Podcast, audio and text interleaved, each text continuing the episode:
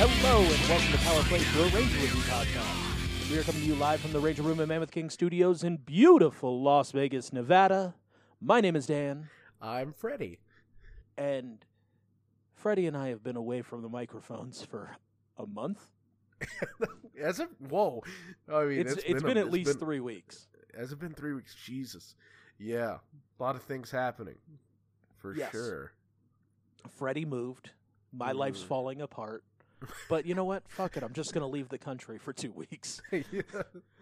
yeah, you told me that too. You had the bag packed. It was buried in the backyard. You said, "If this shit goes up, I'm out." Yes.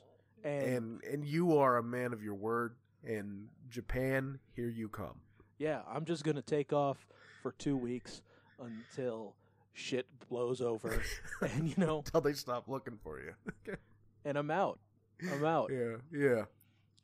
Uh, Nice. as as of the time that this is coming out, it is legitimately the last day of my job. They're having some weird potluck for me where everyone's like, "What do you like? What do you like?" And I'm like, "Just bring stuff that you like. It's not for me. It's for you." You just said- So everyone is just bringing the things that they have seen me eat in the office because I've seen the potluck sign up sheet. yeah. Like it's cranberry juice, Rice Krispie treats. Uh, someone just put a single unwrapped cookie. Because that's what like- that's what they've seen you. Yeah, just like Yeah. it's all sweets, and like I'm like, guys, stop putting sweets on there. And they're like, yeah, but you love those sugar cookies with the frosting on top. I was like, yeah, everybody does. Yeah. Okay, Apparently, are you talking about the Walmart ones? the Lofthouse cookies, you know? Yeah. Some some people hate those. Well, they're fucking idiots. I think so too, man. I think so too. I don't I don't get what the beef is with those because they're they're just It's- fine. Maybe you shouldn't maybe you shouldn't jam them in the back of your refrigerator until they're fucking, you know, hard as a rock. Look, those things barely make it to my home from the car. yeah. That's probably it. We got a lot of people that have a lot of self control that aren't fucking chomping on those things on the ride home. Yeah, I mean, like eat you've eat been those in cookies the car now. with me. Yeah, you yeah, know yeah. that I you know that I can't not eat the food that I just bought unless it's raw meat.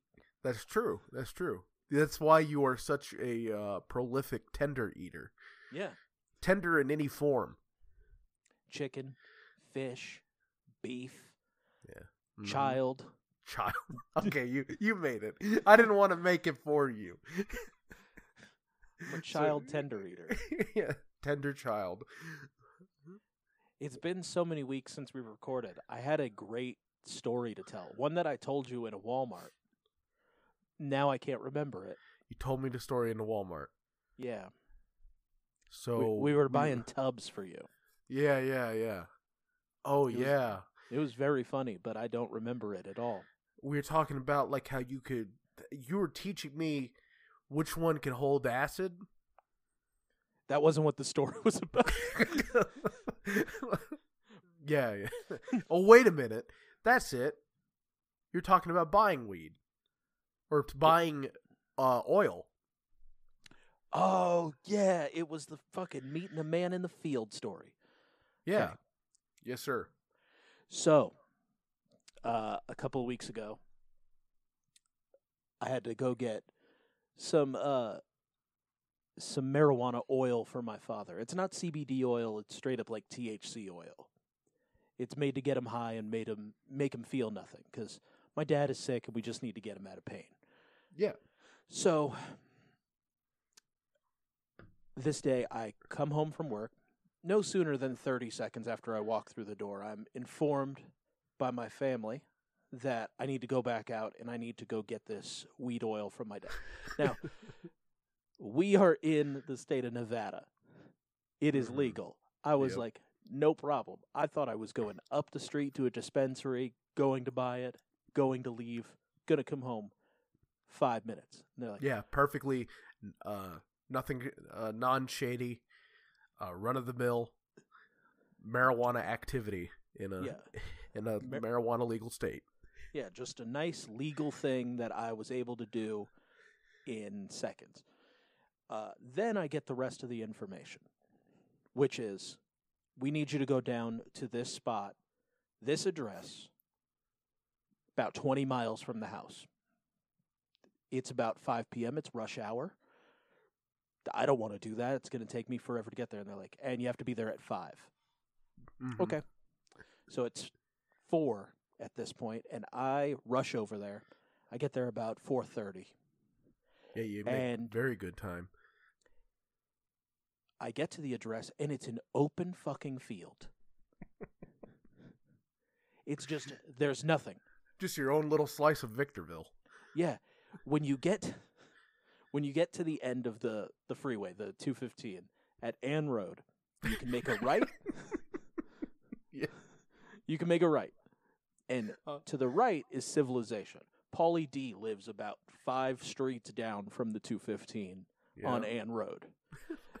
or you can make a left. And at the left, there's two lights. And at the end of that second light is just the desert, the open desert. And I was sent into the open desert.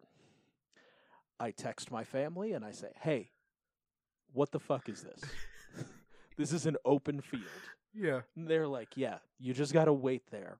A man in a Ford pickup is going to pull behind you, and his name is Gotti. You're going to give him 200 cash dollars, Yeah. and he's going to give you this oil. I'm upset. I'm upset because it's not 2004, right? It, it is legal in this state to buy this oil. We we yeah, uh we are past we are past the point of we are past the point of meeting uh, scrupulous men uh bearing the names of famous gangsters in desert lots for for drug paraphernalia or not even for drugs. They say he's going to be there at five.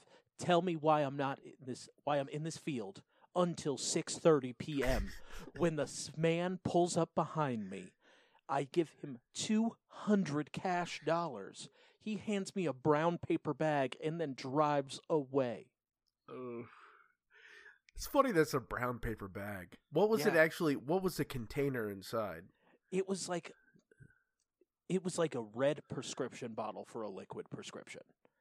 Okay, so like one of those big, one of those big suckers from they you would most likely associate with a '50s pharmacy. It was bigger than a twenty ounce bottle. Yeah, yeah. and he just handed me a brown sack with this bottle in it took my 200 cash dollars and then left like he did not get out of his car he pulled up next to me in this field rolled down his window took the money from my hand threw the bag over to me it was straight up old school drug deal style Mm-hmm. mm-hmm. and Do you know what- this this was the cut of deal, right? Like they, uh, your um, your folks didn't want to pay for the uh, price at a dispensary, I imagine, right? apparently at the dispensary this amount was about $600 Mm. they were Okay. getting it for 200 Yeah, saving saving a few bills there. Yeah. It's understandable, but terribly upsetting. Yeah. it's a really good story though. I love that his name was Gotti. Yeah, Jesus. that was that was the only name they gave him. Mm-hmm. And how did how did, like how was this uh how did your folks come in con how did your dad come in contact with this guy? Apparently, my dad knows him from work, and with my father's work, he knows a lot of uh, scrupulous characters. Mm-hmm. You know, like my sister. Yeah. And uh, yeah, that happened. That That's happened. good. That's good, man. That's real good. I'm glad that does Gotti work with him or is Gotti just like I don't No, know too no. much about Gotti. okay. Maybe that's for the best. Yeah, I know that his name's Gotti, and he drives a Ford pickup. All right. There it is. You want to talk about a bad story? yeah. Power Rangers Zeo, episode 21, Brother, Can You Spare an Arrowhead? Which Brother, aired- Spare Arrowhead. Yeah, that's a real wrestler. Brother, can you spare an arrowhead?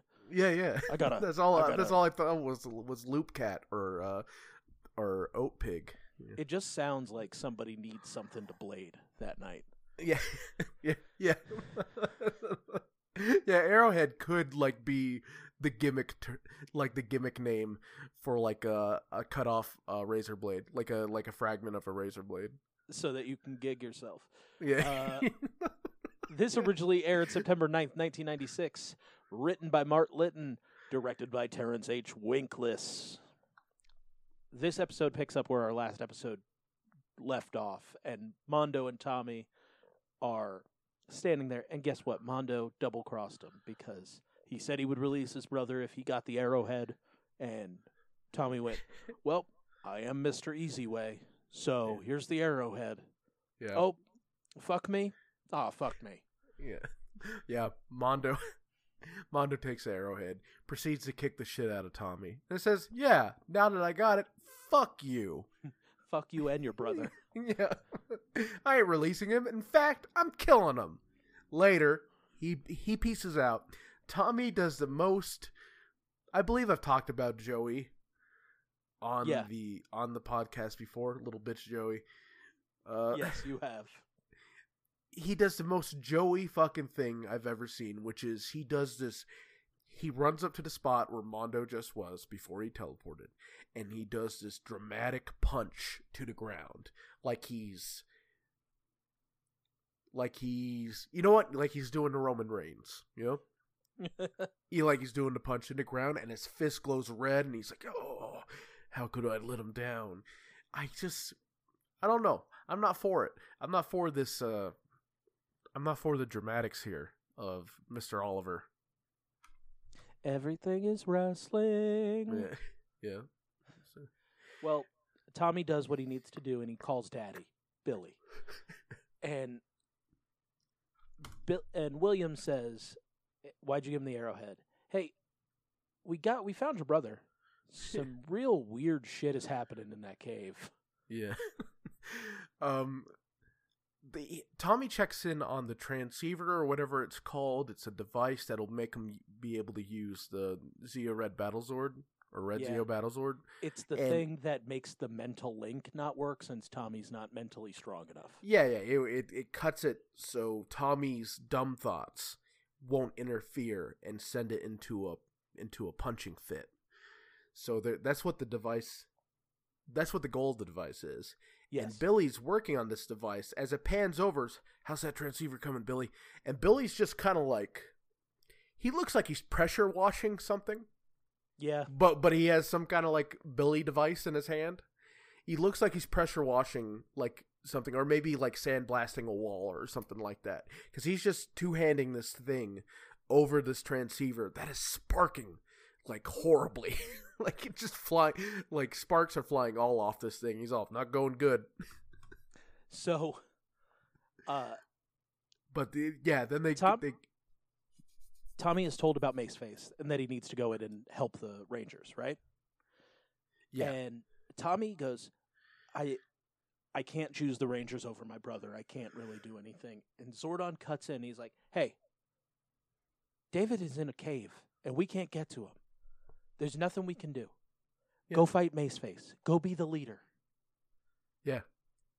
So yes, has to kind of like he has to kind of pull him in by the shirt jacket, you know, like just just like he has he has to pull him in by by the by his collar for a second if Zordon had hands yes. and and and tell him what you're doing right now is being very unreasonable because no one can get to your brother. You can't get to your brother. There's nothing that's going to change.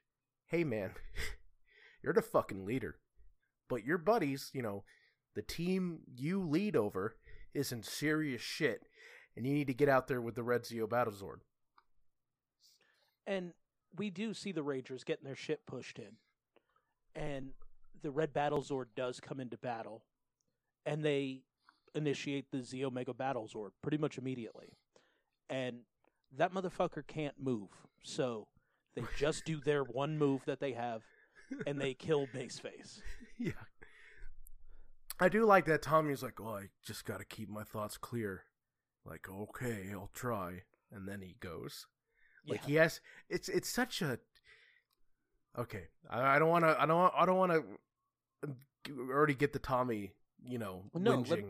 Let me tell you, like in the last episode, we talked a lot about that. That's the magic of the story of Tommy. But this episode is incredibly infuriating Yeah, this. because, like, his chosen family mm-hmm.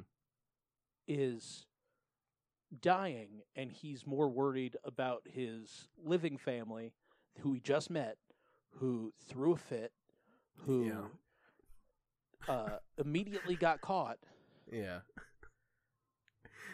They had the one of the pettiest um, sibling squabbles they could have, Yeah, and result, then, resulting in David getting captured.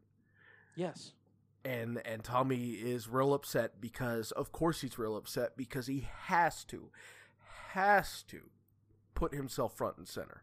He Yeah. has to put himself front and center. He has to be this is all my fault. I got to do it. Like I mean, yeah, man, like you should have just apologized to your brother, but your brother also could not storm off like an 8-year-old.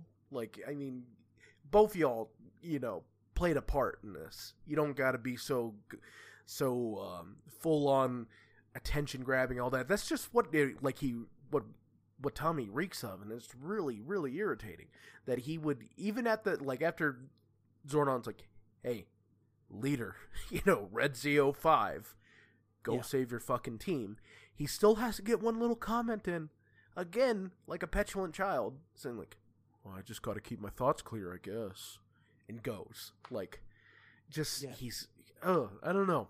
Just rubs me wrong. But yeah they form the super zeo battlezord or super zeo super zeo megazord? It's the Zeo Mega Battle Zord. zeo mega battlezord whatever. Which is just standing back to back the red uh red zeo battlezord getting a, his legs extending his arms folding over his back and onto the shoulders of the zeo megazord and becoming like these two cannons and this like battle armor helmet like comes over the megazord's head. And like you said they can't fucking move. They're just now a artillery battery. And Yeah. they light up maceface who's even in ball form just explodes. Just cannot fucking take it. That's the end of the battle. The Machine Empire is completely okay with this because they have the arrowhead, and they've in seconds they've gotten more information out of this than the Power Rangers did in the previous three episodes. they realize it's a part of a magic stone that can control ancient monsters. Mm-hmm. Monsters. I like this because it makes me think like this is tied to like it, it, I guess it gets it gets my dark matrix love going. I don't know if I've talked about my dark matrix love, but I have a strong love for the dark matrix in the Matrix. I don't even know what the Dark Matrix is. Okay, so all right, uh just a quick quick uh all right, you know, the twins in Matrix Reloaded, right? Yes. they're from the Dark Matrix. That's from a previous Matrix because a Matrix resets like every certain amount of years. Like Yeah, and every Every time a new one shows up, because that's when it's about to break. Yep, yep. So the Dark Matrix, which was the Matrix before the current one, was basically like a Matrix filled with fucking monsters. Like everyone in that program, like all the AI and shit were just fucking monsters. Hmm. And uh, I don't know, like uh, maybe you can think of it like as before God created light or something like that. Maybe there's some kind of bib- biblical like connection to it or whatever. But anyway, the Dark Matrix was just filled with monsters. The, all the AI, all the programs in there were fucking monsters, more or less, or would be perceived as monsters. Probably in the Dark Matrix, you know, it's commonplace, right? So is it really a monster? But um, the twins are from that, Hmm. and werewolves are from that. Vampires are from that. All these cryptos are like from that. Are from the Dark Matrix. They are they're they are holdover AIs from the Dark Matrix, and that's super fucking intriguing to me. You know, like I want like a full movie on that. But anyhow, so when I see like the the the um the arrowhead controls ancient monsters, it makes me think of that. It makes me think of like, oh, so this is this isn't just like machine monsters or Zed's monsters or whatever. These are like you know the fucking skinwalkers and Yeah, wendigos and all that kind of cool shit. You know. They're native beasts. Yeah, it's really fucking cool to me. It's really ancient ancient monster mythology stuff. That's like that's not western or not uh uh uh uh what's the fucking term I'm thinking of?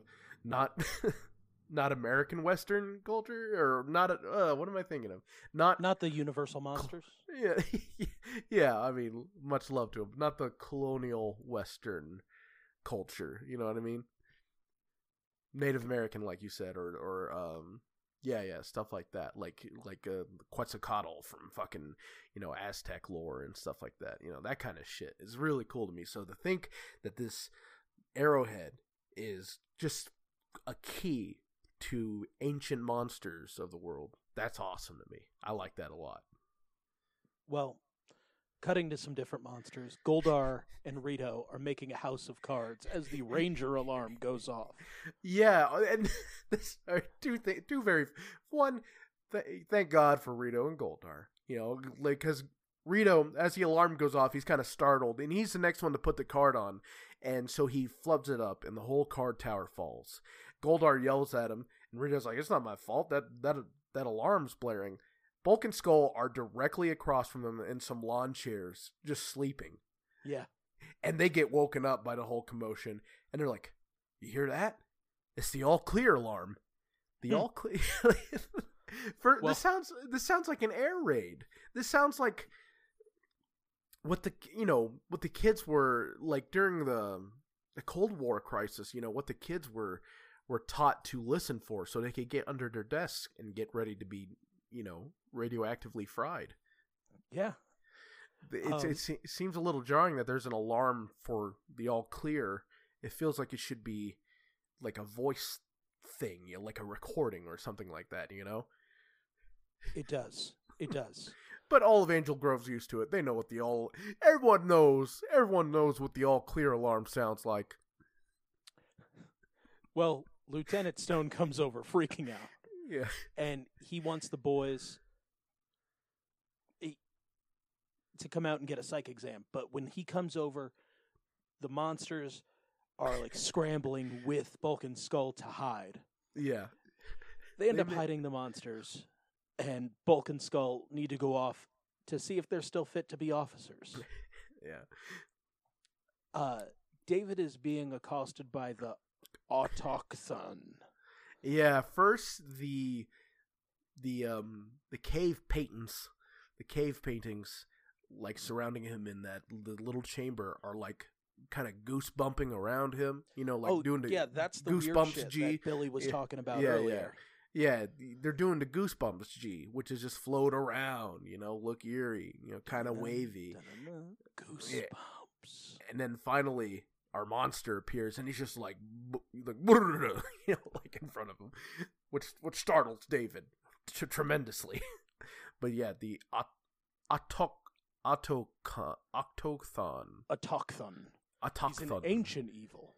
Yeah. And Tommy goes to see Sam Trueheart, and Sam tells Tommy that the arrowhead contains the ancient spirits of evil. And, you know, if David could come home, that'd be real cool. Rocky had a good line there. He's all the what whatathon. Yeah. Yeah. Well, the monster monster in the cave is uh, trying to attack David, but Mondo wants him. He sees him and he's like, "Let's get him out of here." And he goes to teleport him, and David grabs on, which means he rescued himself. Yeah, the only thing that is keeping the monster from tearing David to shreds apparently is the force field that is keeping David there. Yeah.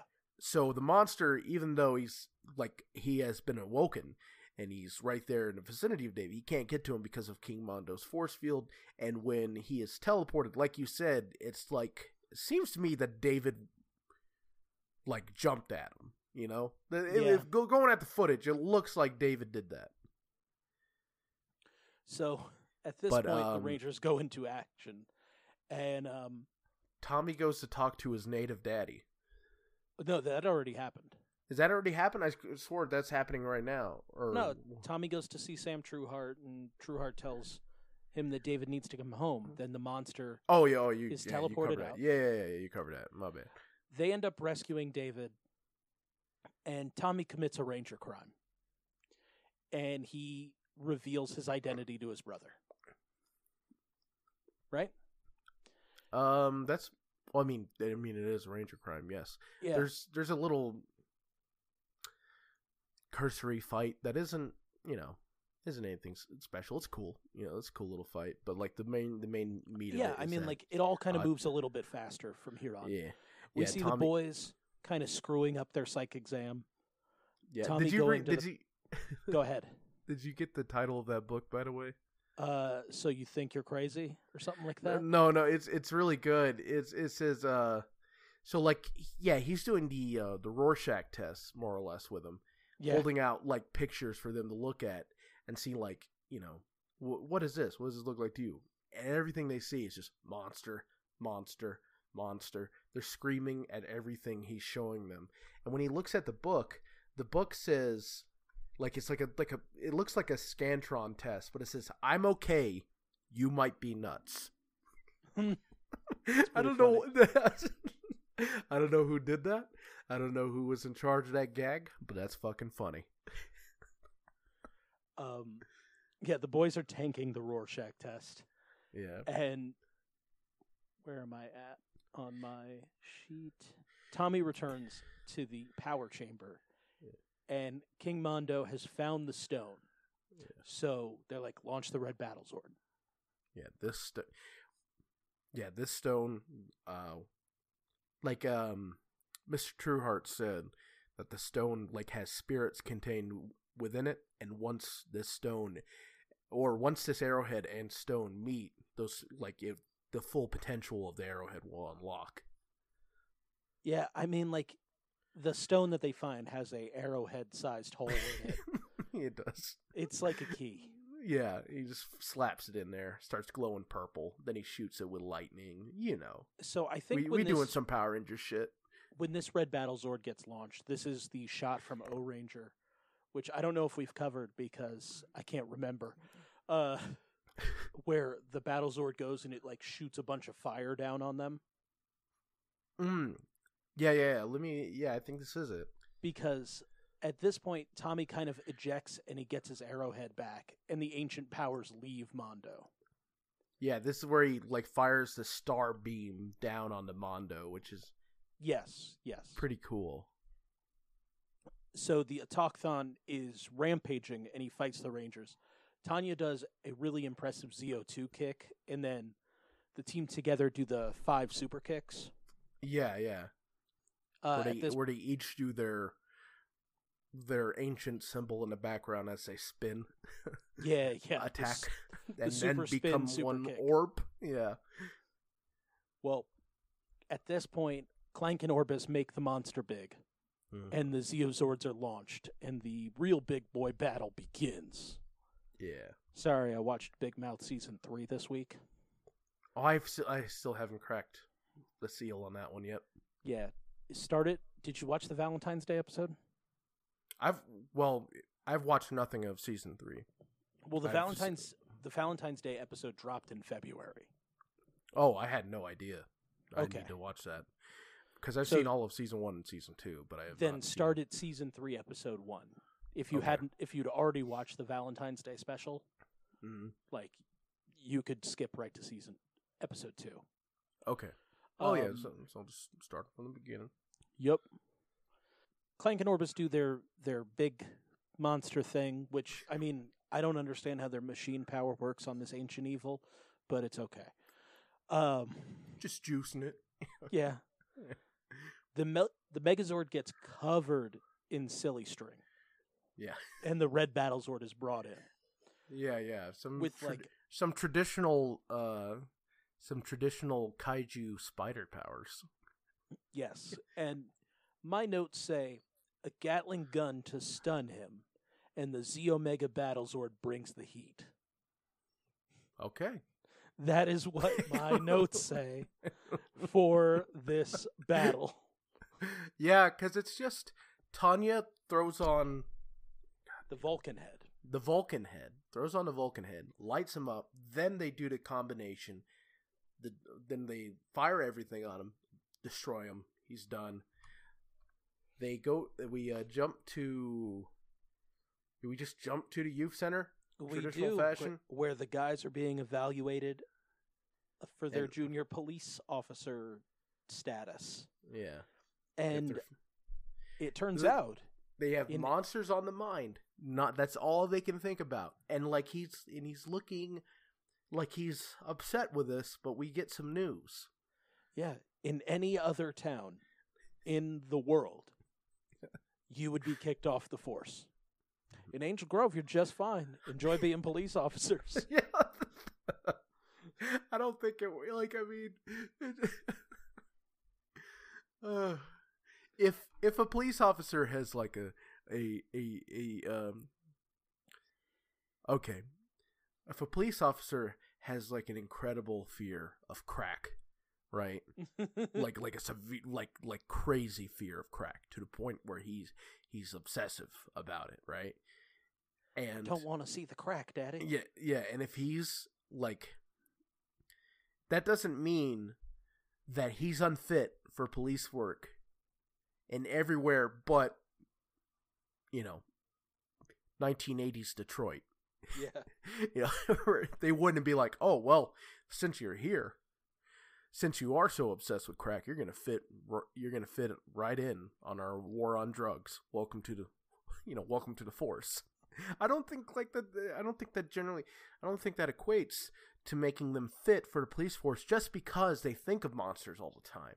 And you know, Angel Grove has such a proclivity to monster attacks. I don't think that I, I just don't think the lines are there. You know what I mean? I just don't think the math adds up.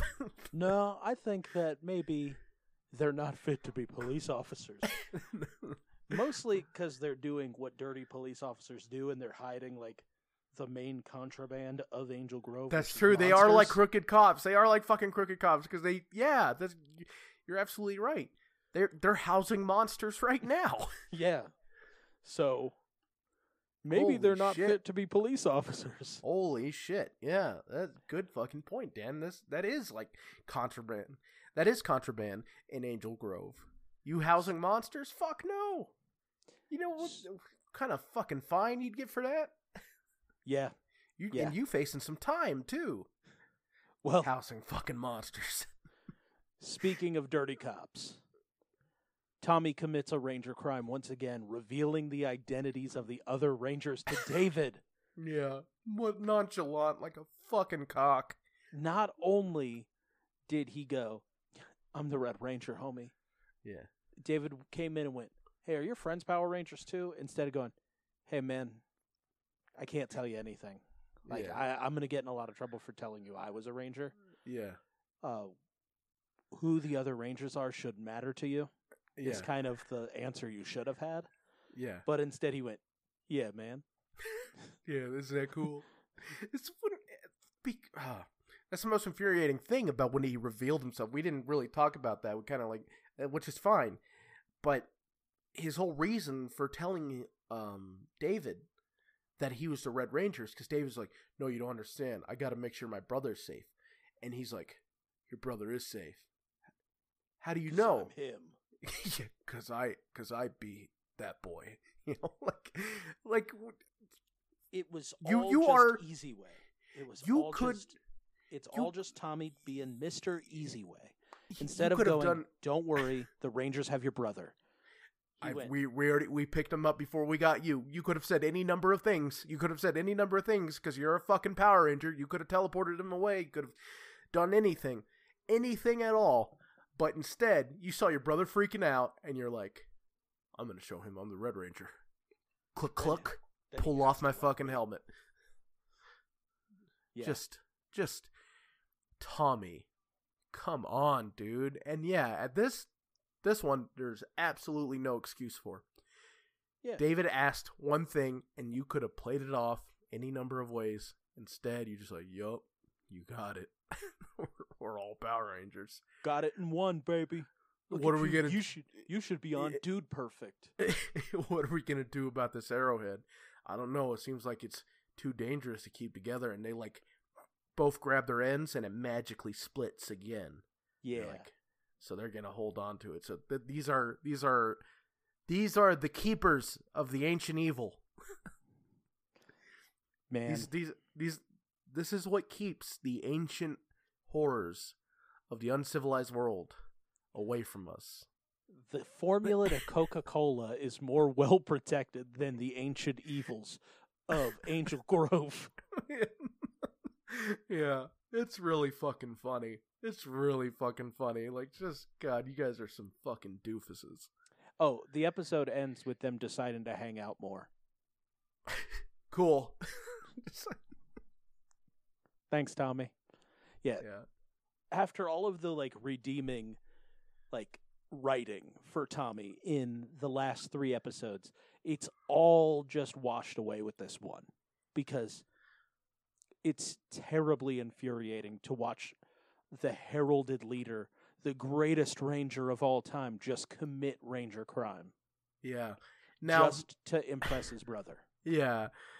Now this I was actually thinking about this in our long in our long hiatus about you know Tommy's kind of had a rough go just from just from a um practicality standpoint because if you look at the characters the the the roles he's meant to fit in like the the shoes he's filling I should say in these series that are based off Super Sentai like going going back to Mighty Morphin, Green Ranger.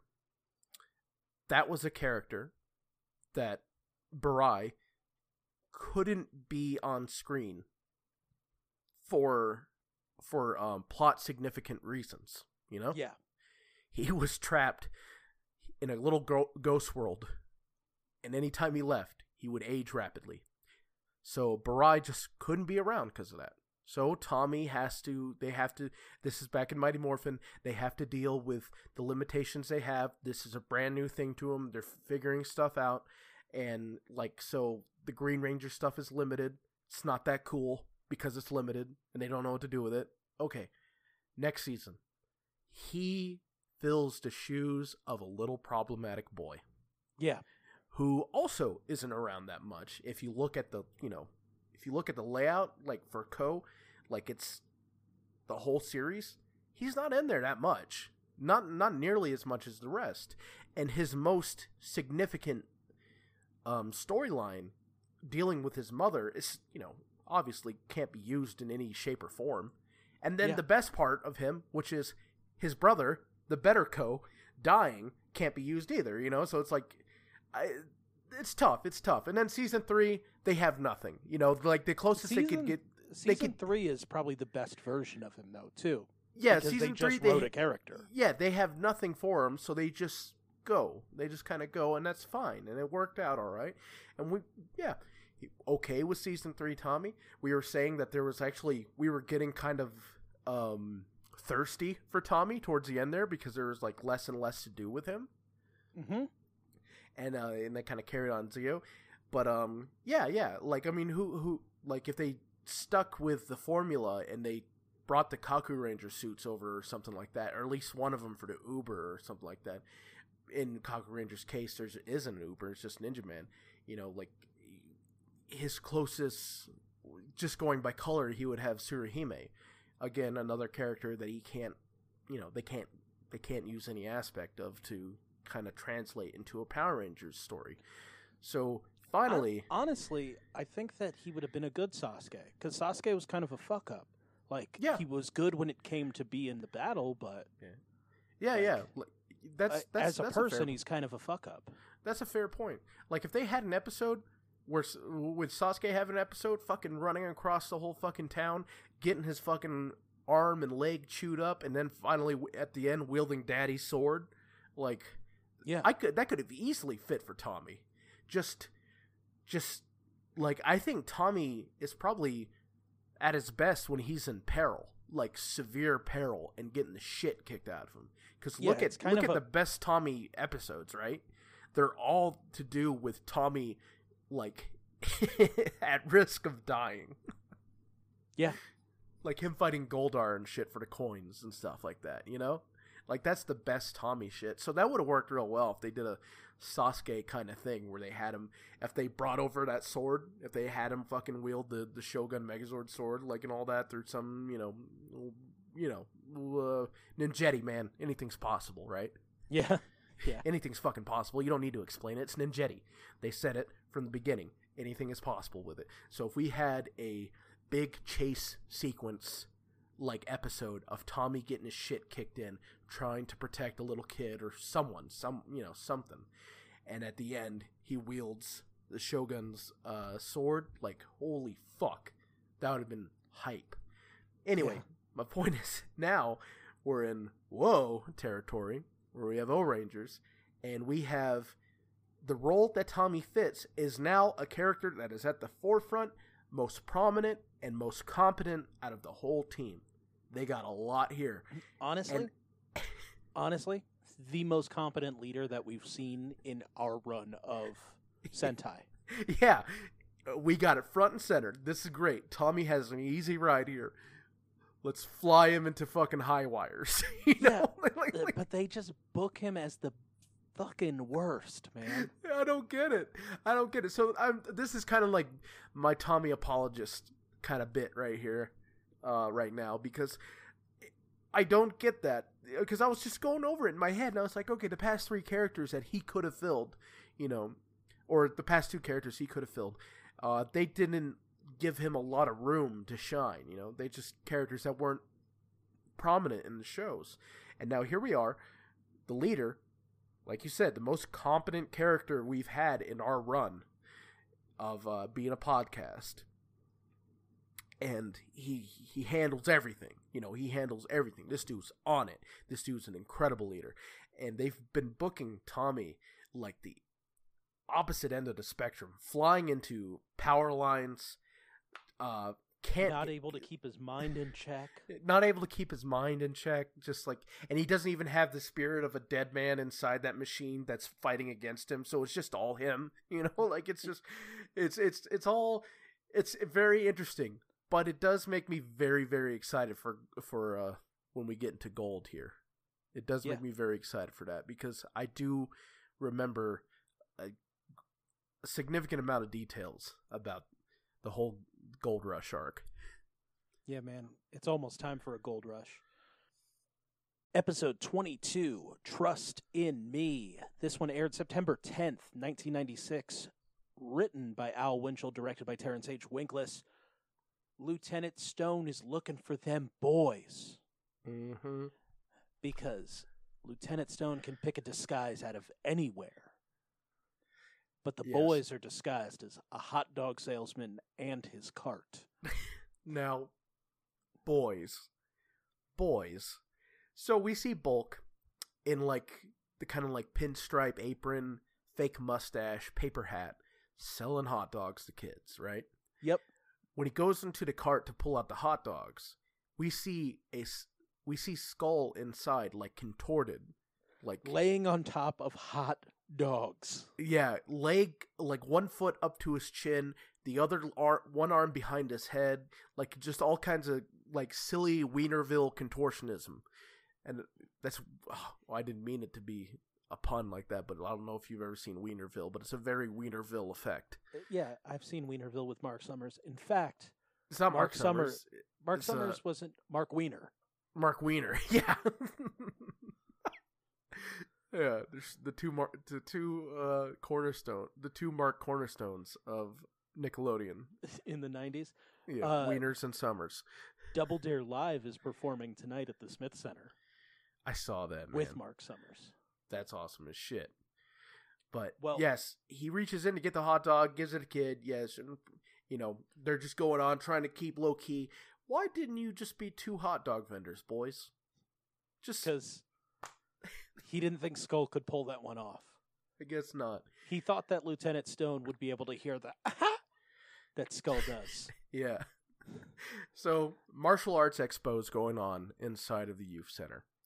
Yes. We have a whole like d- we have a whole um gathering going on. I imagine it's we got people in different colored geese and stuff like that. So I imagine it's a a um exhibition for different uh, schools and dojos and stuff like that. The one on the mat right now, we have a girl surrounded by three dudes, three uh, three cog slash putty slash tengu actors. and we know which side we're supposed to root for because the young lady is wearing a white gi and the three cogs are wearing black gis. They're Yeah. not cogs, they're people, but they're gen- they're usually cogs. We know who they are. and she defends off all three fighters at, at once. and everyone applauds. Rocky's kind of like, "Oh well, she's Yeah. you know she's she's cool. You know, he, he's She likes he's, the he's same- already She Yeah. likes the same thing I like. That means Oh. we're married. yeah. Wonder if she likes big gulps and nachos too. So she stands back after she bows. She stands back, and like Tanya's like, she's impressive. The girl picks up a a, uh folding cane that she Yes. extends, ties, and then she starts tapping the floor. And then who says it? Someone says it really kind of like Jesus. Was it Rocky? it must have been Rocky. They go, "Oh, she's blind," and Rocky goes, "I gotta meet her. I gotta Yeah. go." Yeah. uh, the three meet Penny, and she immediately is like, I will Goes, give Rocky. "You talking to me because I'm blind?" I will Uh, give Rocky a little bit of credit here because I think she is giving him too stiff of a breeze here. I felt the same way. I felt like Rocky was like, "Yeah, definitely, I need to get over there, and I need to shove something in a wet spot."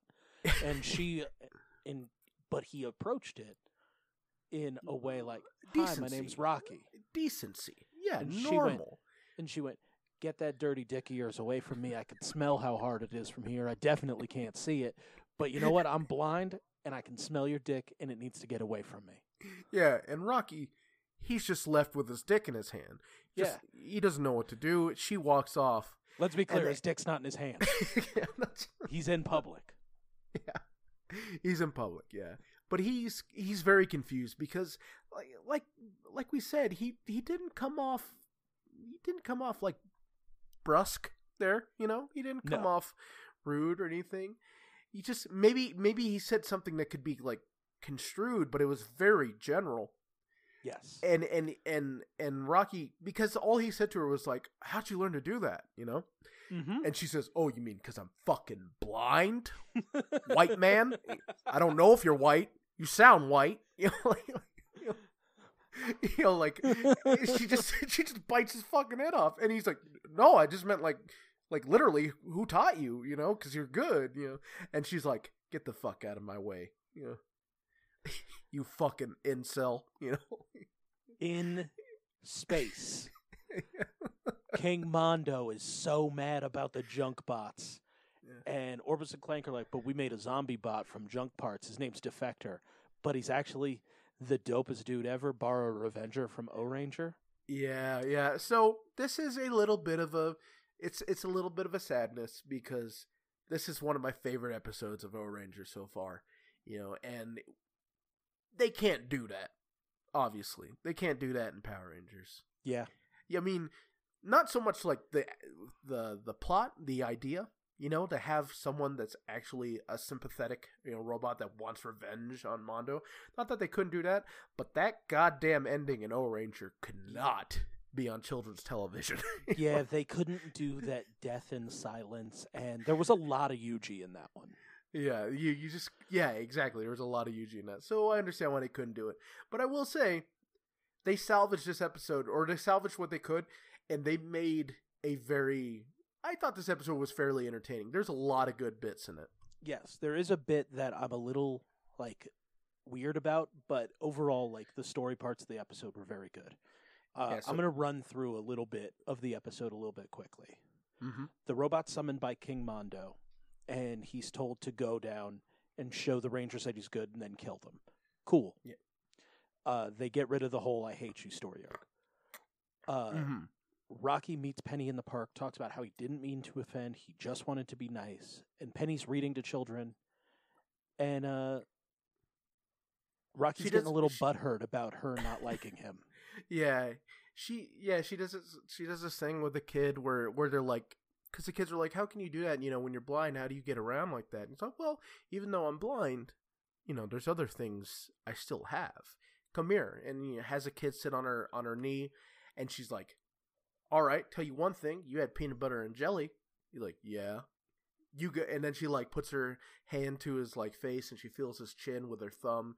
It's like you got a scar rollerblading? He's like yeah. And all the kids are like whoa you know and rocky's just looking on like he's really getting the uh the unicorn syndrome going. Yeah. And i need me a blind woman. and Mama Catherine comes in and she goes, She doesn't like you because you feel sorry for her. Treat her like a fucking person. yeah Um, Rocky gets hard eyes at this point, yeah and Lieutenant Stone's at the park too, and he's looking for Bulk and Skull, who are doing a wonderful job as street performers. The metallic statues. yeah, they are just being statues. Yeah. And as soon as Stone gets away, Penny turns to Bulk and Skull and goes, "He's gone. You can go." Yeah. uh, Rocky comes to the park to flirt with Penny, and she starts feeling it a little bit, and she asks Rocky to walk her to the bus stop. yeah, Rocky does a good job here. He's he, he, he like he he clears the air. You know, he's really sorry about yesterday. He's all, I understand it. It must be really hard, you know, and you know, I don't have any perspective on that. He doesn't say that, but he's that's what he's trying to do in his Rocky mind. Yeah, And he, and he, and says, "Thank you, I appreciate you apologizing." And he says, "You're really good with those kids too." You know, like in in saying that, like she goes on to say that yeah, she likes working with kids. She wants to be an inspiration to blind kids and let them know they can lead a, a normal life and all that. And and Rocky's listening, he's being attentive, and she says, "You know what, Rocky? You want to fucking walk me?" And he's, like, "Yeah, yeah, yeah." so he like grabs her grabs her hand, puts in the hook of his elbow or the the notch of his elbow, and and they start walking while Lieutenant Stone is still looking for the statues or still looking for Bulk and Skull now who are being peed on by a dog. Yes, and we see Stone in the background, and Bulk and Skull are screaming as statues, and Stone still doesn't know. Yeah, we this the whole the whole point of this plot is that Stone has no awareness. Yeah, that Stone is in charge of the junior police force because he's not able to be in charge of the police force. Yeah, yeah. The the little girl that was looking for her dog comes by. The dog that just pissed on him comes up. She asks, "Have you seen my dog?" And they're like, "Yeah, it went that way." Yes. Now this part made me. This part, like the the very next part here, they're at the. They're at something like it looks like they're like outside the library, or something like that. Yes. But Rocky hears a noise, which is which, which um oh what's her name? Jesus. well, the first thing is is that the communicator goes off, yeah. and he sits Penny down, and he goes around the corner to talk to Zordon, and he whisper Yeah. talks to Zordon. Yeah, he says there's a Uh, there's a seat right here. I'm just gonna go check on that noise. And This- for the first time ever, Yeah, somebody exactly. whisper morphs because they know that a deaf per a blind person can hear them. yeah, like I just thought this was groundbreaking. We've never, ever, ever had someone with this much tact in in the public morphing. Yeah. Like, yes, she has heightened hearing because you know, you know that's this whole thing. She's blind, so her other senses she relies on them, so they're finely tuned and all that. So he busts out the morph real quietly. Says, "It's morphin' time." Like, what the fuck? This whole time, this whole goddamn time of screaming in hallways, in public areas, screaming at carnivals, just screaming at the most, um, Screaming when the most- surrounded. yeah, just the most populated places you can imagine. Just screaming it's morphing time. And the first person to actually show some delicacy with this is fucking Rocky. Yeah. Dumb, dumb Rocky. Good on you, bud. Good on you. So Rocky goes to track the noise, and Defector is sur- surrounded by Rangers, and he's like, "I don't want to fight. I don't want to fight, please." And no one believes him, and they give chase. Penny comes down the stairs, and she talks to Rocky. It's really cool. It's a really cool little bit here. I like this a lot because he's morphed. You know, she's literally standing in front of them and or in sta- standing in front of the Rangers, and she hears Rocky's voice, Yes. and and and he's like, "Oh shit," you know. But he, he like you tell he like panics for a second, and he's like, "All right, well she can't see, so it's okay." So I thought they're gonna play up this more, where she was gonna be like, "Who's with you?" Oh, it's the Power Rangers. What she says, but then she says, "I thought I heard Tommy." You know, I thought something like that would happen. You know, or I thought I thought I heard Tanya. I thought she was going to figure out their identities by their voices, which is the part that like upset me because she heard Tanya speak. She yeah, heard yeah, Catherine speak. That would have been really, really good if she was like, "No, I know Tanya's there. I heard her." You know, Yeah. like, like that would have been, mwah, that would have been brilliant. But it's still cool that she was like, she hears Rocky's voice and was like, "Rocky, what are you doing?" And he has to go, "Oh shit." And he powers down because he now knows that he's out of the fight. yeah, Well, across the street, we see Defector save a dog. And that like, dog from earlier. yeah, the dog from earlier, and he's good. Yeah. Tommy's still suspicious. He's just giving off real Goro vibes. Yeah, Catherine thinks that they can use him for intel. And um Zordon's like, well, cogs are attacking him. yeah. It's like, oh, he's out in the quarry right now, getting his shit pushed in, getting lynched by a bunch of cogs. So Rock, Rocky's currently the closest, so he sent in Solo to help. hmm And we basically get a abridged slash. Mm, Well, they don't use they don't show off the device to make Yeah. him evil. yeah, Uh Mondo shows up, he does his crown blast, there's a lot of attacks, and then Defector just turns on the Rangers. We don't see uh Orbus and Klank come in and use a device to make him evil to blow off the side of his face. Like It's that's still- all just yeah, done yeah. without us knowing. yeah, exactly. Uh, and we we still though we still get a decent uh, Rocky moment though out of it, even without the whole, even out without the whole big and dramatic thing that happened with Yuji having to kill this, you know, uh, Bara Revenger who was who's doing this um, against his will and all that. Since we didn't have that whole punch, we still had Rocky being betrayed by someone he thought was on their side, and Yeah. act and acting thusly. So you know it still works, and we have we have him doing his moves with the uh, the blade, the uh, the tonfa blades and all that stuff. Yeah, he does the- uh, his super power punch, his Tonfa attack, and then the defender wheel thing. and th- yeah, and then Rocky gets in the defender wheel, saying that he's the one that's going to do this because he's the one. Uh, or what's his reasoning here? He's like, I'm the one that should do this because I got us into this mess. That's right. Yeah, Yeah. I yeah, that's you know, uh, but yeah, I, I got us into this mess. I'm going to get us out. Yeah. gets in the defender wheel, powers up, runs through him. Mondo berates Klank for failing him. That's kind of the whole thing at in space. But Yeah. at the juice bar, Rocky and Penny are sharing him. Penny's looking great, by the way. I just got to say. And then the, the, the last the last scene here with the stri- her hair is like full, and she's got like the striped shirt. Uh, she, and Rocky's walking around. She's looking good. Tell you who else is looking good. Stone's dates. yeah, Stone is flirting with some ladies. Some gals. Yes. Yes, and uh, Penny says something about the Ranger saving her, and of course they have to take a chance to brag about how cool they are. It was it was pretty funny because Adam's like Adam in his very kind of deadpan monotone ways. Oh, what about that green one? like, like, like, like, it's really fucking it, it, it popped me pretty good. That green one with the square face. yeah, he's Mhm. yeah he's a pink. What about green? Yeah, it's just it's And then it's she really good. responds with, "What's green?" yeah. anyway, Well, when uh, Lieutenant Stone is desperately trying to fuck these two ladies, Skull's just done with it, and he goes, "Hey, Lieutenant, it's us," and he pulls the wigs off, and it's Bulk and Skull and Drag. yeah, they get a fucking awesome getaway because Stone starts having the, the gay panic. All know, he, like- all he can do because he's so embarrassed that he wanted to fuck the two people that he thinks are the dumbest people in the world. Yeah, I mean, like just you, be violent.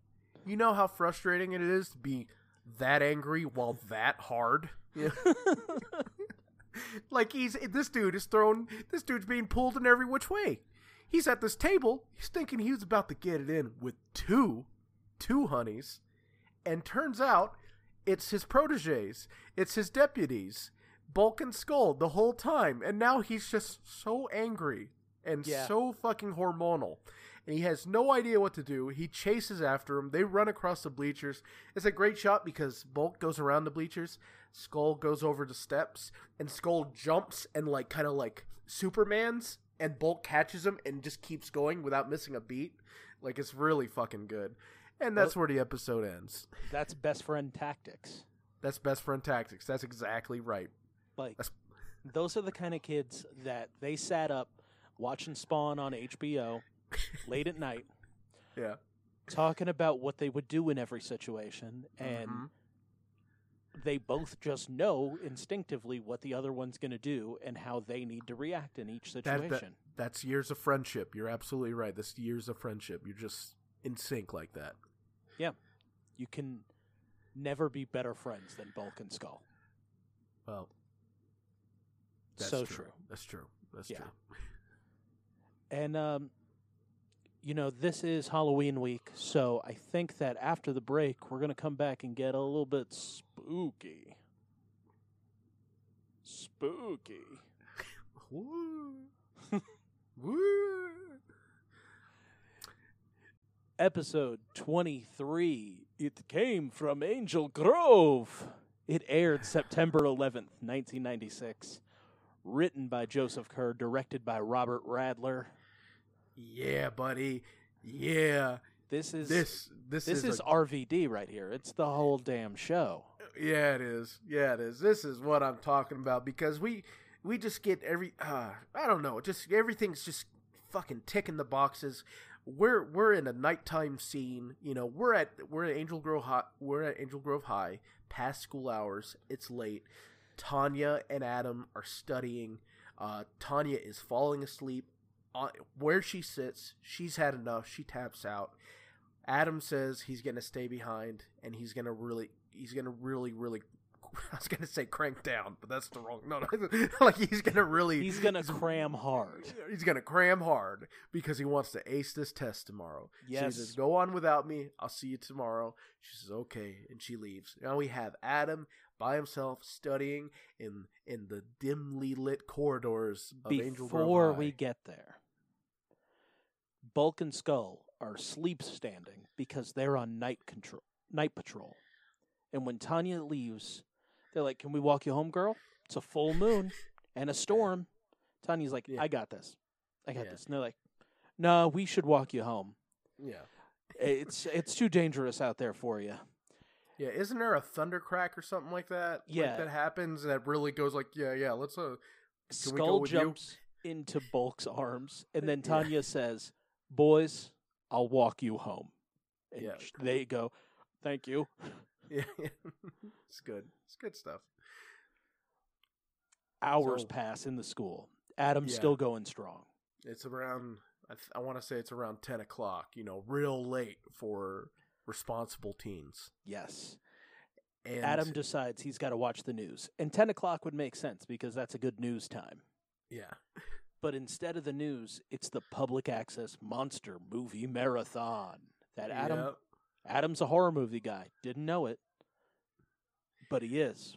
He, Yeah. he says he loves these movies, and instead of studying, he just lays down on the couch. Yeah, take a little break. Take a little study break. Just Yeah. just just chill out, lie down, see what's going on. Monster movie marathon. And we get the we get the rundown what happens when a vampire, a werewolf, and a witch team up to stop an evil doc to stop an evil doctor and his evil bride or something like that. But it's Yeah. the bride of uh, bride of Hackensack. Well, Adam is so tired because it's 10 p.m. and he immediately falls asleep watching the movie. yeah, he conks out real fast. Yeah, When a he- black cat wakes Adam up. hmm he leads him through the hallways of the school where he encounters Rita and Zedd. it's like what like this was i this is just cool you know this is real cool to see and uh, uh just you just totally unexpected but there they are full on rita and Zedd in in angel grove and they kind of lay it out for adam right now what's Yeah. going on You need to go see a wizard to go uh, take out the Machine Empire. Mhm. they have taken over You got no Uh, Zeonizer either. Just letting you know.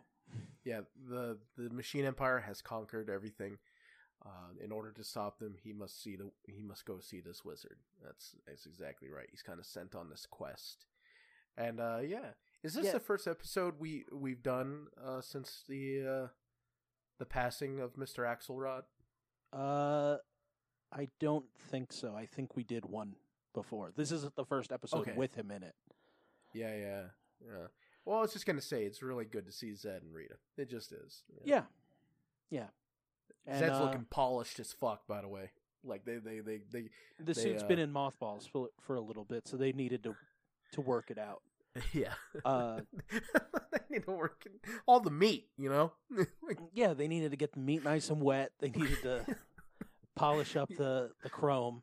yeah, they had some guys with some mallets on it for a while, you know, just getting that meat real, real flexible. Um, so he sent on a quest for a sorcerer, where uh, Adam goes, "Why can't you just do it?" And he goes, "Well, a being of good is the only person that can stand before the sorcerer, Mhm. so it needs to be you." And in order to, in order to approach the sorcerer, he requires like items, like like like in a video game quest. Yes, he needs the cape of a vampire, the hair of a werewolf, the wrappings of a mummy, and a cat's eye. Mm-hmm. So when Adam starts on his quest, he opens up a door and enters a black and white movie. He does. Yeah. Really cool. Really, really cool. Walks straight into a monster bar. Yeah, it's the juice bar, but it's all gothicked out. Yes. the, there's there's a there's a fam- I was gonna say a familiar servant, but he's not familiar to us. But I mean familiar, like a vampire's familiar, familiar. So yeah, a, a ghoul. There's a ghoul with a tray that offers uh, Adam some drinks, who Well- he passes up. This is uh this is we first meet Temacula. Tommy the Dracula. yeah, he approaches he approaches the bar, and there is yeah there is a cape figure, and as you said, introduces himself as Tomacula. It is JDF putting Tom- on Tommy the Dracula. yeah putting on Tommy the Dracula, putting on a putting on a Eastern European heavy f- accent. you He's know? trying to be like Bela Lugosi. Yeah. And, And- he He's trying He's- to liquor up his next meal, so he orders a drink for Adam from the server, which is just a zombie Ernie. yeah, who raises up, which is really cool. Like he like he he's like face down on his little area and Yeah. he just lifts his head up and he's all coming right up, master, and goes over to get the fetch the you know, since this is a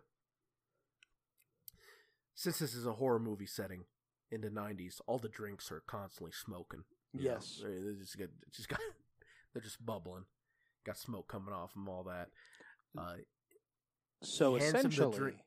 Tommy's plan for this encounter with human Adam Yeah. is to get him incredibly shit faced. so he And can then eat suck him. on them. Oh Yeah. yes, so he could eat them. Temacula has been hanging out with Fangula yeah, quite a bit. Yeah, the yeah. only difference between Temacula and Fangula is that Temacula likes to suck on kids. Temecula likes him aged up a little bit. Yeah, he likes them his own size. Yeah.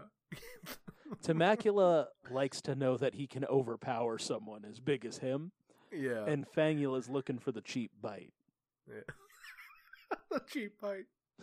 So when this happens, when he like refuses to drink, Mondo appears in an apparition above the bar, Yeah.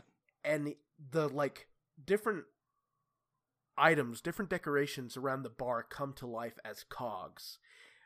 First off, Adam jumps down the like the three steps that lead from the upper bar down to like the the the floor of the you know the youth center, you know where karate practices and whatnot would fucking happen. Yeah. he jumps from there down to that section with this like insane like full um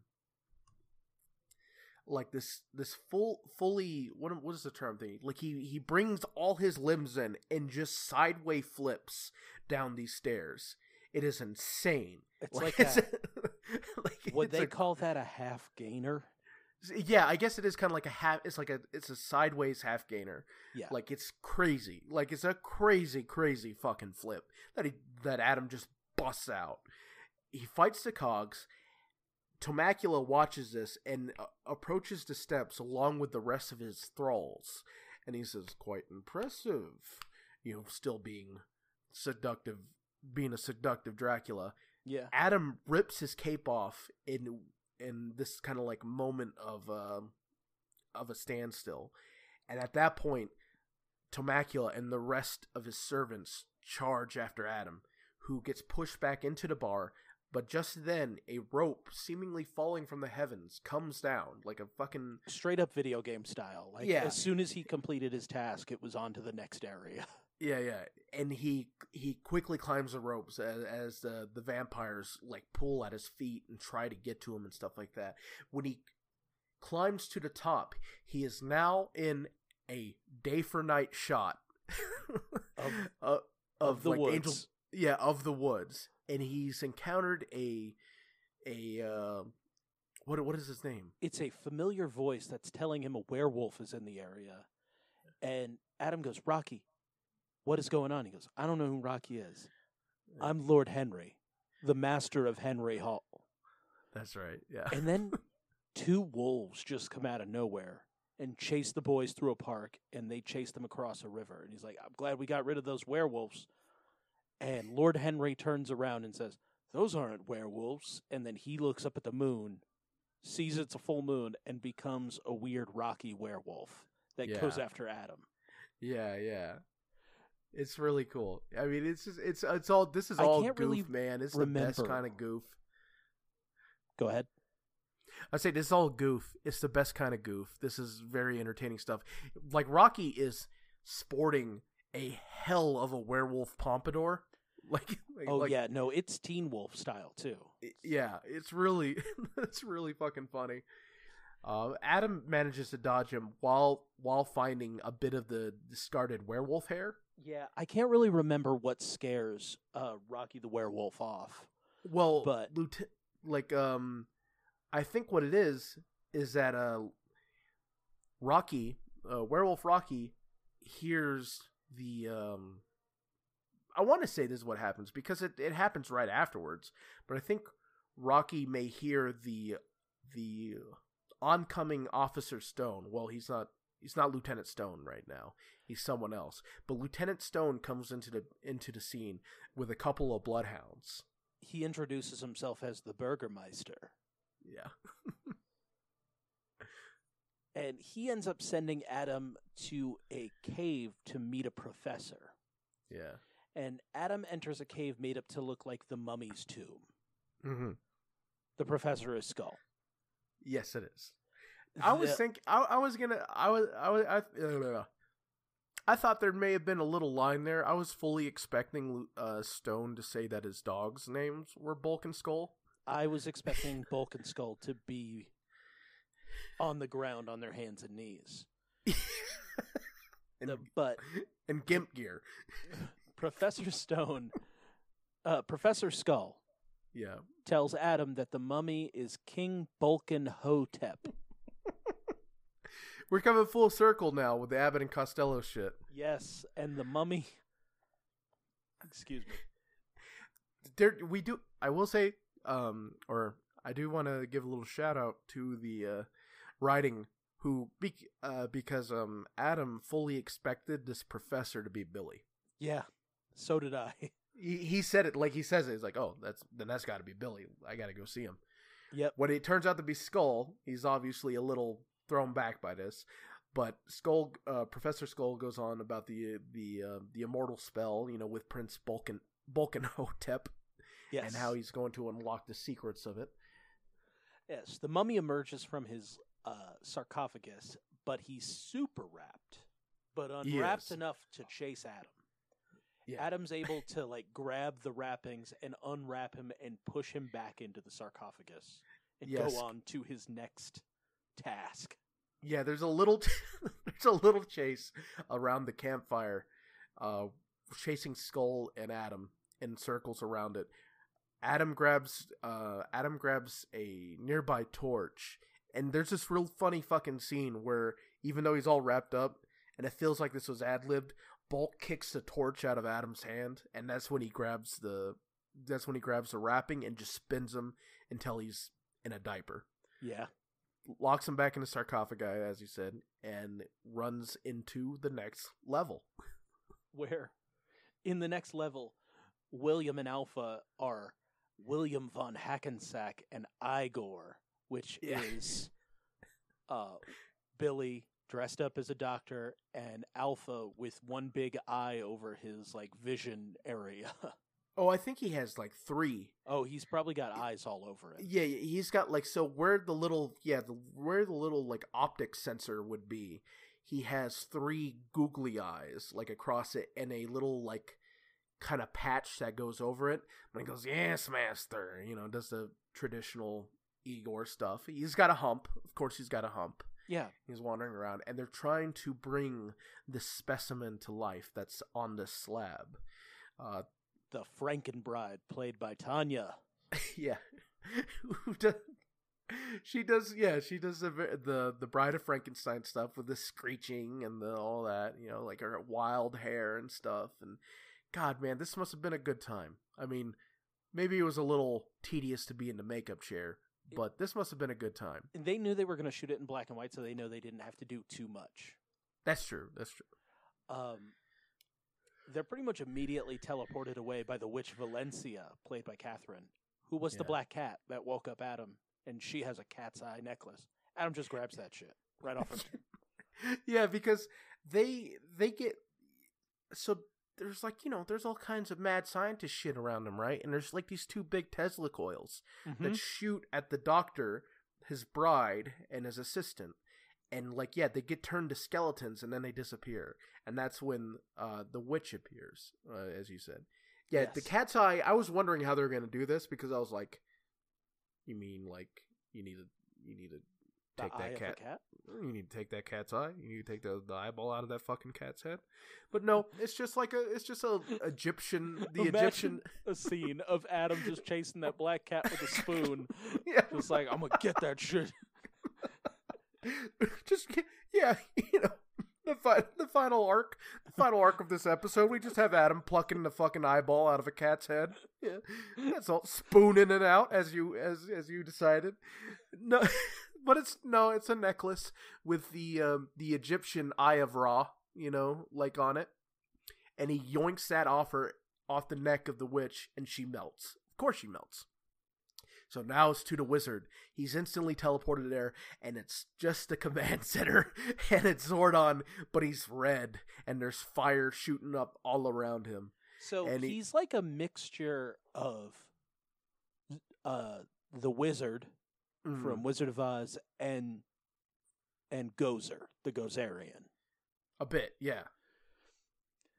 So when Zordon shows up as Zorka as Zordonicus and does his big Wizard of Oz thing, he forces Choose your champion, like choose your like your like you said with the Gozer, where how you have to choose your destructor. yeah, he wants him to choose his fighter, like who's going to fight, and and Adam's really like he doesn't want to send any of his friends who are all behind him in like stasis, and the tubes that usually contain the suits of the Rangers are instead filled with the bodies of the Rangers, and he has to choose one for this. He can't decide, and then he says, mistake uh, foolishly out loud. I, I guess you could say foolishly, but he says out loud, "What would Tommy do in this situation?" And Zordonicus is all, "Ah, Tommy, an excellent choice." Yes. And then we get some clever use of footage that we can't normally use. I was actually very surprised that they used this Bara drill footage from episode one of Ohranger. Yeah. See, have- I was I- I was wondering where this uh, like I knew he would be in it because he had a toy, right? Yeah. He he had a toy in the Zeo line, so I was like, okay, he's got to be somewhere. But that was the first episode. How are they going to do this?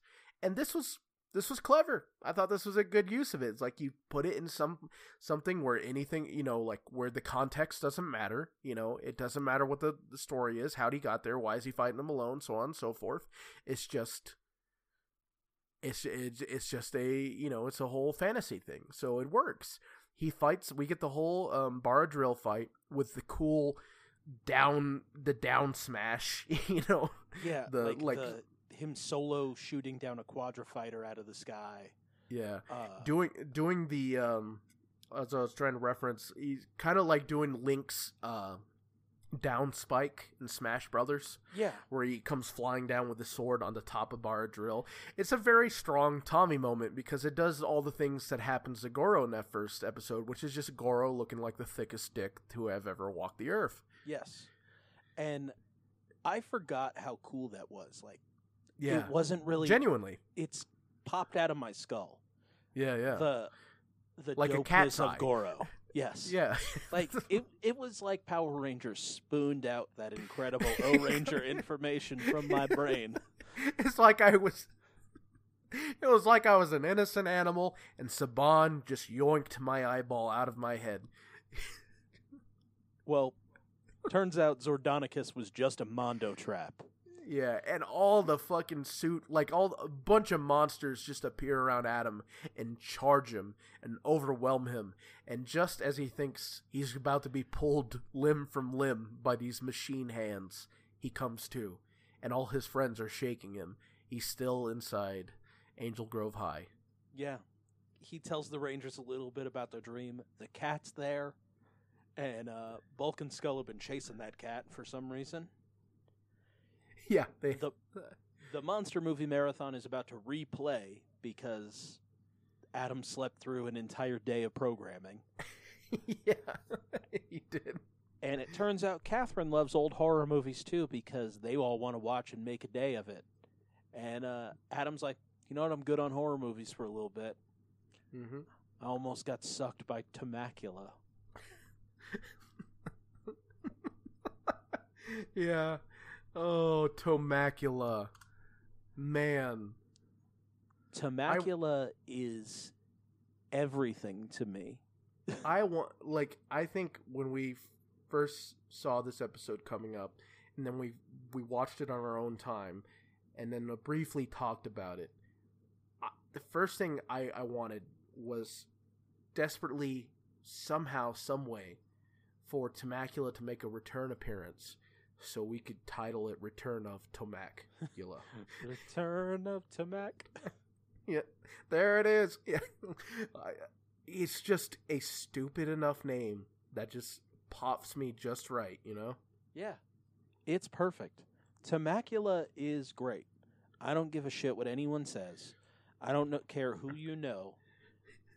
You And- talking about your Tommy Green Rangers, you talking about your Tommy fucking White Rangers, your Tommy Zeo Reds, your Tommy Dino Thunder Black. Fuck that. Fuck that noise. Why doesn't a Master Morpher turn him into Macula, right? Yeah. You That's what ca- we want. You can catch me at Power Morphicon 2021 cosplaying Temac. Understand it. Best version of Tommy. Hands Yes. down. Yes, for sure. That I don't know how to end the episode other than Happy Halloween, right? Yeah, happy Halloween. I hope that you enjoyed our final episode. Maybe if you didn't even enjoy the first two. yeah, that's fine. That's very fine. Thank you so much for listening to our show, for watching Power Rangers and sitting here in a sweaty room, living sweaty lifestyles with us. We appreciate it, and you. I haven't done an outro in a long time. All right, we got it. Thank you so much for listening to the show. We bring you new episodes every Monday and Thursday on your favorite podcatcher, and we're on all of them. So go get you some. If you like the show a lot and you want to support us financially, you can head over to patreon.com slash power playthrough where you can get all 30 episodes of our VR Trooper series and several episodes of our Big Bad Beetleborg series, which is continuing steadily, no matter how much it feels like a dredge through the world of monsters and monster loving. And, you know, sometimes a sexual attraction to monsters that I don't understand. But it's just our generation. it is just our generation. Just like why does that why is that making me feel like a Limp Bizkit song? Like I feel like it makes me want to listen to My Way or the Highway. That's what I heard too. Um, Yeah. that that came to my mind as well. I was just about to do a Fred Durst impersonation of him singing that. So I don't know. There's some there's something there's something going on. There's something bigger than us happening here. Something's in the air. And Yep. it's it's limp. Ugh. That was sweaty. Don't listen to Limp Bizkit unless you want to. Their cover of Faith may be better than George Michael's original version, but you can head over to rainer.bandcamp.com and go get yourself a digital download of our theme song because those boys made it for us. While you're there, go get yourself an album called Disasters. Go get yourself an album called In Circles, and go get yourself another album that Freddie will say the name of right now. Scenery. Scenery. Yes, Freddie said it right after I said it. There was not I said it any hesitation. right after you said it. Right after you said it, I did. And we have some social media that we don't use very well, but we have it. Twitter is at P Playthrough. So is Facebook. But I'm going to let you know we only answer messages. Hmm. and we redirect the Instagram, which we rarely post at. I'll be posting some stuff on there when I'm in Japan if I run into Toku cool shit. Bryn doesn't know it, but we are definitely going back to the Toei Museum so that I can touch a Ryusoulger outfit. Nice. She doesn't know it, but she gonna. That's gotta be fun. Yeah, because I have to go to a lot of things that I didn't sign up for. uh, that's everything. We love you so much. Not 3,000. We don't love you 3,000, okay? Iron Man, he loves you 3,000. Let's respect the dead for once. Yeah. May It's the power just- protect you and the dead here on Halloween. Say what you're going to say. I don't know. Just just spooky music here. Just fill this with spooky music. Okay, for sure. No rain or outro. No rain or outro. Not this time. Was all.